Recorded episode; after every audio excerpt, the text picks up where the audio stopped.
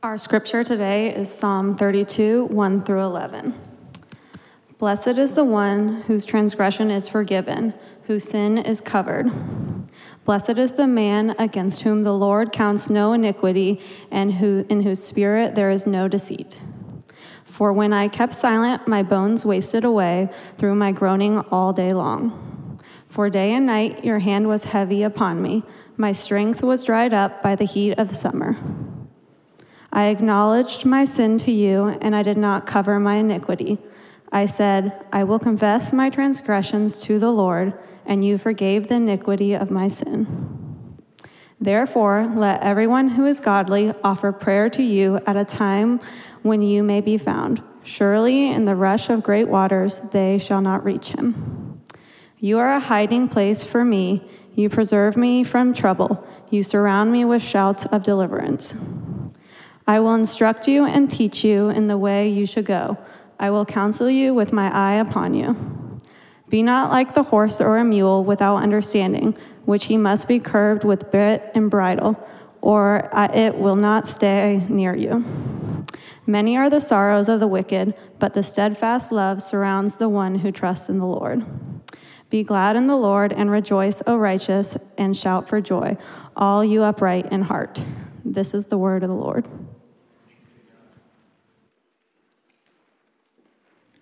Um, how would you how would you describe a person who's living the good life? Uh, somebody who they've got a full, thriving life. Just imagine them in your mind. What's this person have that distinguishes them from other people? What's this person have that maybe you don't have? What is it that sets them apart from, from an otherwise unfulfilled, undesirable life? Maybe, maybe we could ask the question differently. What do you think will make your life better this morning? What do you think would make you thrive? What, what do you think would make you flourish right now? That is the question that David wants us to be thinking about when we open up this psalm. What's the good life look like? David, he, he starts this psalm as Hannah read it, saying, Blessed is the one who dot, dot, dot.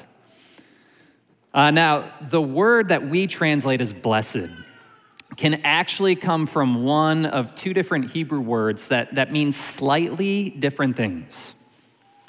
So, first word that we translate as blessed is talking from the point of view of God looking down on a person and, and putting his favor, his goodness, his blessing down onto that person.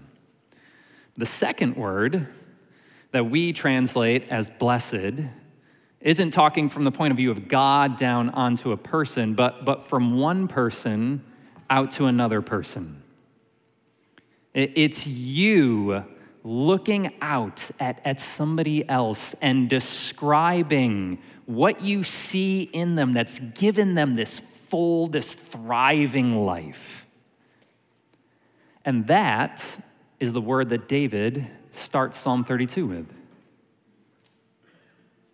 David, he, he's watching somebody who's got, well, they got what we all want. They've got this, this life that we all want. They're living this full, content, non boring life. Who's got something that, that David is essentially saying we should all be envious of. So, what is it? Forgiveness. Uh, this person, who's actually David himself, has been forgiven. Forgiven by a God who abounds in mercy.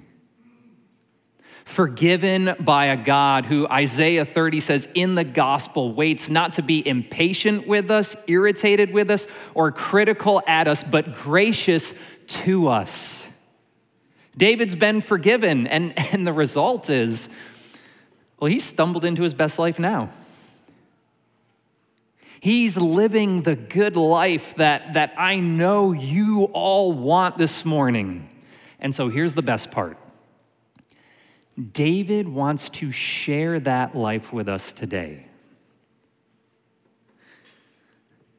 Uh, David was a, he was a broken king who needed forgiveness and who's writing this psalm based off of working off of the assumption that we are also broken people who need forgiveness.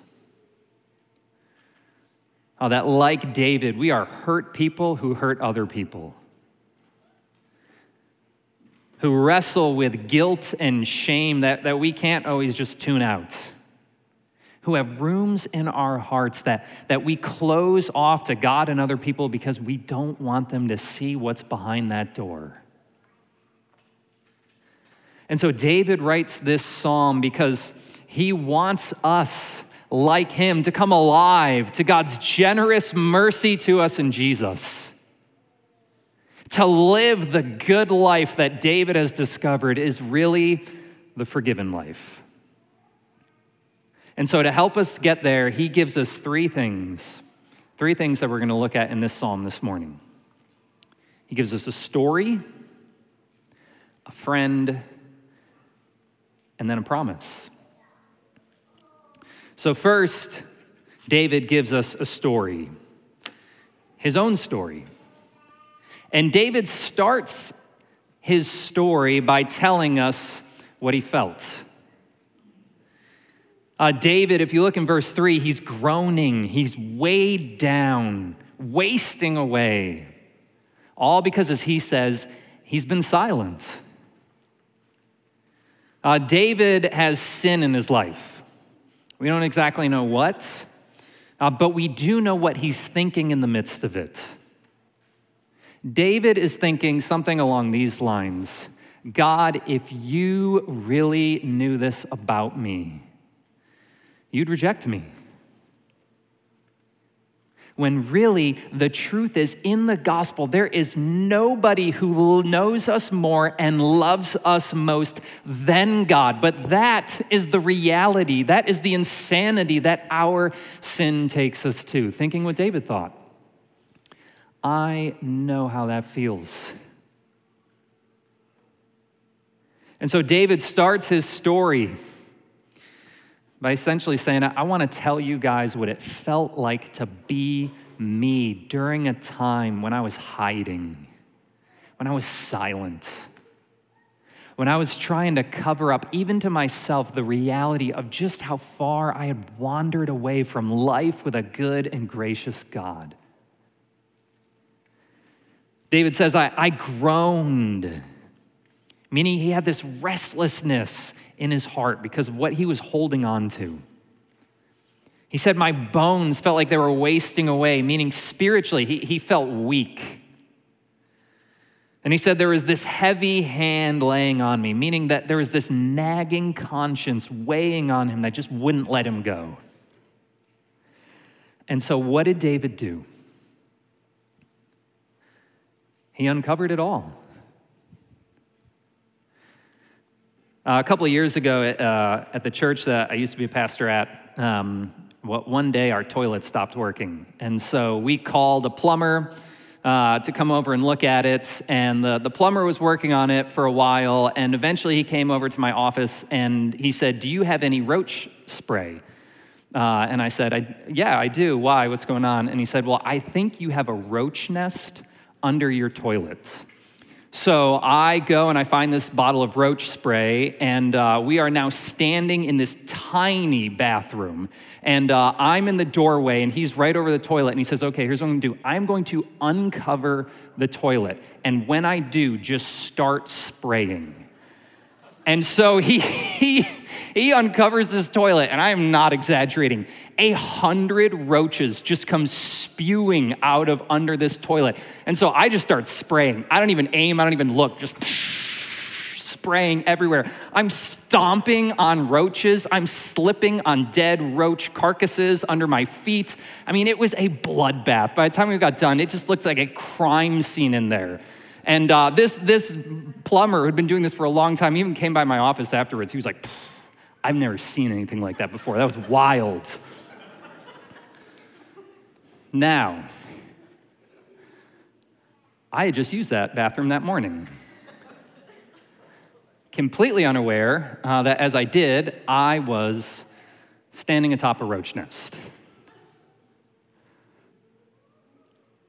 Well, David David is saying that you and I are all doing life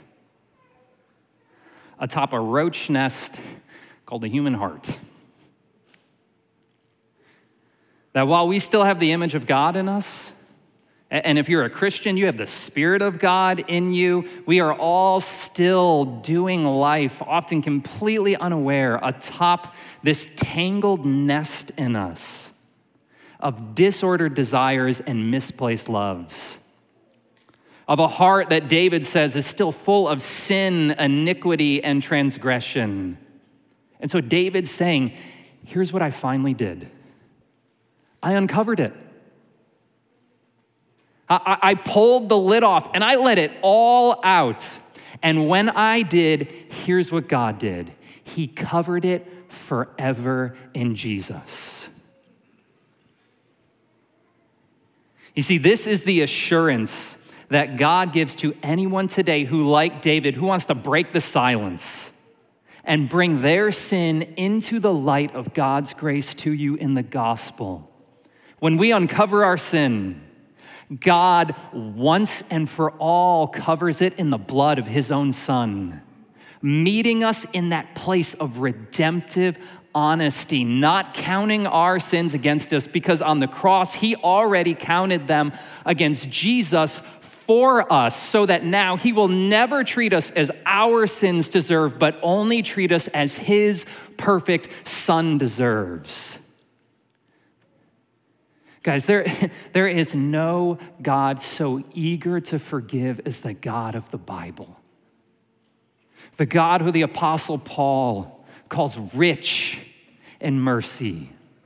Rich, not cautious, not frugal, not thrifty, no lavish, extravagant, over the top. Who in the gospel is offering us today a forgiveness with no fine print and no cash limit a forgiveness that, that isn't just for, for small slip ups and respectable sins, but no, is real grace for real sinners like you and me who really need Jesus this morning.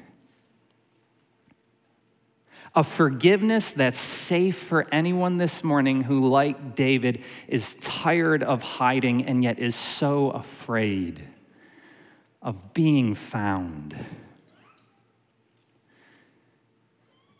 You see, David's whole story was just one big discovery that there is no safer place in the entire universe for a broken sinner than the heart of God in the gospel.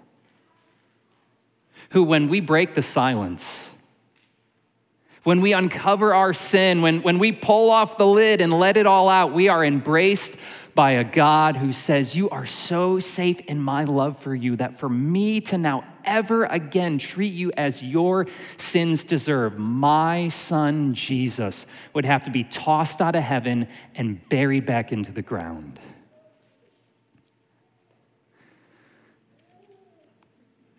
So, David's, he's stumbled across the good life. He, he's found it. He's found what we all want a full life that's the forgiven life. And he's writing this psalm because he wants to share that with us today. And so he gives us a story. And then, second, he gives us a friend. In verse 6, uh, David says what, what he wants us to now do with his story. Now that we've heard it, here's, here's what he wants us to do with it. He says, Therefore, let everyone who's godly offer prayer to you, God, at the time when you may be found. Pray, David says. Go to God. Confess your sins to Him. Our need is so great. God's grace is so much greater. Don't wait. Don't think it over. David's saying, confess today, now. Now, now confessing our sins, this doesn't mean that, that we're informing God uh, or updating God about anything in our lives. No, it, it simply means that we're agreeing with God, agreeing with Him about our sin about the particular places in our lives where, where we have believed the lie that Jesus isn't enough for us anymore. But it's not just that. Because of the gospel, confessing our sins also means agreeing with God about his richness and mercy. It means not just confessing our specific sins, but also, but also agreeing about God's sufficient grace. It means starting our confession off by agreeing, You are the God who, when I uncover my sin, covers it forever in Jesus. And so here is where I have wandered off from life with you. David is saying, Confess your sins but not just by yourself. Now, confess them to someone else. Because that's what David's doing. Uh, the Psalms, the Psalms were what Israel prayed and sang when they all got together. Meaning, David, he's not just writing his own story here of sin and forgiveness in some private journal of his that'll just be sold in an estate sale when he dies. No, David, he's outing himself publicly to all of Israel and to you and me here today. David's saying, don't just confess your sin in, in the quiet of your own heart, but in the context of a loving community. Because when you do, it, it's what makes this forgiveness finally come alive. It's what hits the detonator on it and makes it explode in your hearts. You see, when we confess our sin on our own, we, we are really, truly, fully forgiven in Jesus. But it feels kind of hypothetical. What if it could become real? What if you could feel the full weight and impact of God's richness and mercy to you in Jesus? Well, David's saying we can. But it takes two of us. We need a friend, someone with whom we can be freed from having to try to micromanage our personal reputation, instead, own and confess our sin in front of them, which is hard.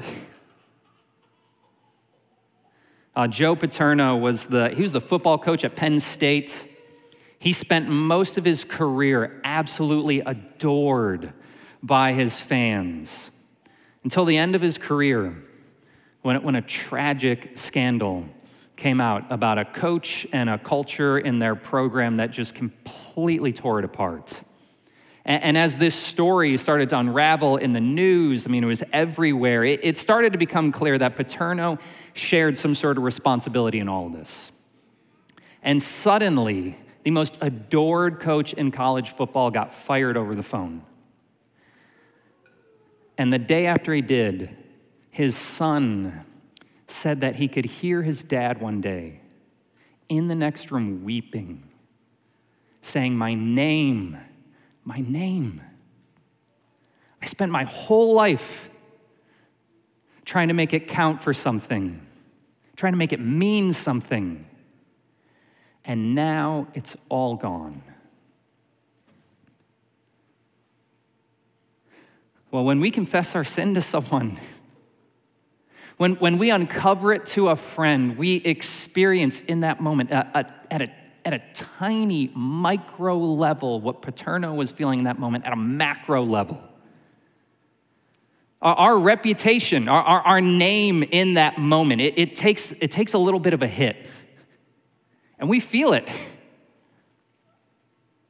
But as that happens, it is not only humbling us, but it is liberating us.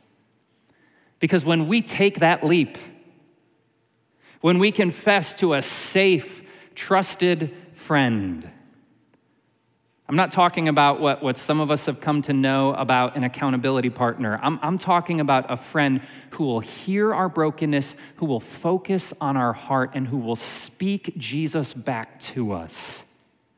When we tell them, here, here is specifically where I have wandered off from life with a good and gracious God, we are acting on our forgiveness. We are in that moment taking a step out in faith in the gospel. We are, we are in that moment activating in us the incredibly good news that, that I don't live or die in Jesus based on my personal reputation, but Jesus' perfect righteousness. That I don't have to hide or pretend, but instead I can be honest and known. Because I'm not spending a life trying to make my name mean something, but simply enjoying a life of Jesus having made his name mean something on my behalf. And when we do that, it opens up our hearts to feel the full impact of God's rich mercy to us in Jesus. It takes what would otherwise maybe just feel like hypothetical forgiveness and makes it real. So, David, he, he's writing this psalm because he's, he's found the good life, which is the forgiven life. And David, he wants to share that with us today. And so, to do that, he, he's given us a story, a friend, and now, lastly, a promise. Um, verses 10 through 11, David gives us this beautiful promise of what repentance, of what breaking the silence on our sin and bringing it to God who loves to forgive us in Jesus, what, what that will ultimately lead to.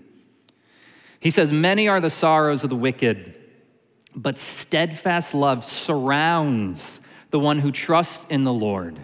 So be glad in the Lord and rejoice, O righteous, and shout for joy, all you upright in hearts. Now, throughout this psalm, we, we've walked alongside David in, in his own personal process of repentance. One that's gone from silence to openness, from wandering to rest. And here it finally ends. Enjoy. Here is what David promises to anyone today who, like him, is willing to uncover their sin and need before a God rich in mercy in Jesus. Joy. Joy is what David, he's actually commanding here, should be the result of our repentance. Be glad, rejoice, shout at the top of your lungs. This is the shameless joy of being forgiven, of being an object of God's affection, of our sins not being counted against us because God in love counted them against Jesus for us. David is saying our confession and repentance will ultimately bring us to this place of uninhibited, infectious joy because I have uncovered the worst about me. And God the Father didn't turn me away in that moment, but only pulled me in tighter. Joy is what David's saying is promising here, breaking the silence on our sin will ultimately lead to. Which means if when we confess and we repent, we don't ultimately end up here, we don't ultimately end up in joy, we've actually been doing something else. You see, our hearts uh, will naturally, uh, instead of repentance, settle for what's something, uh, something that's called penance. Uh, penance is this penance is me feeling bad about my sin, uh, climbing this ladder of shame and self contempt to God, and making promises to Him that I'll do better this time. Uh, now, now, is that going to make anybody want to join this parade of uninhibited joy that David's describing here in verse 11? No. No, the repentance that David is talking about here in Psalm 32, confession that is shaped by the gospel, actually doesn't even start with us. It starts with God, who in his kindness pursues us. That was that heavy hand weighing on David. Invites us to honestly open that door to the room in our heart that we've closed off to Him.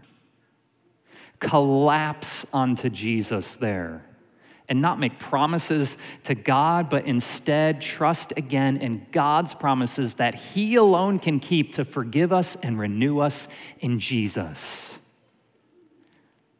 That will bring you joy. Because confession, re- repentance, the type that David's talking about here, it's ultimately about me getting more of Jesus. And that's why David can promise it will bring us joy. Not just because we've been forgiven, but because the, the net result of all of it is because I have gotten more of Jesus. And what could be better than that? Uh, Jack Miller, who was a pastor and, and a missionary, he was once writing a letter to a younger Christian, and he essentially told them this Don't worry about chasing after these experiences in your life of confession and repentance. Just go after Jesus. Because if you get him, you get the rest of that thrown in too. Because Jesus is ultimately what all of those things are all about. You see, when we uncover our sin, when we break the silence on what's really going on in our hearts before a God who is spring loaded, ready to forgive us in the gospel, we get overcome with joy because ultimately we got more of Jesus, which is really what the good life is. Not just being forgiven, but having Jesus and you can have them today. Let's pray.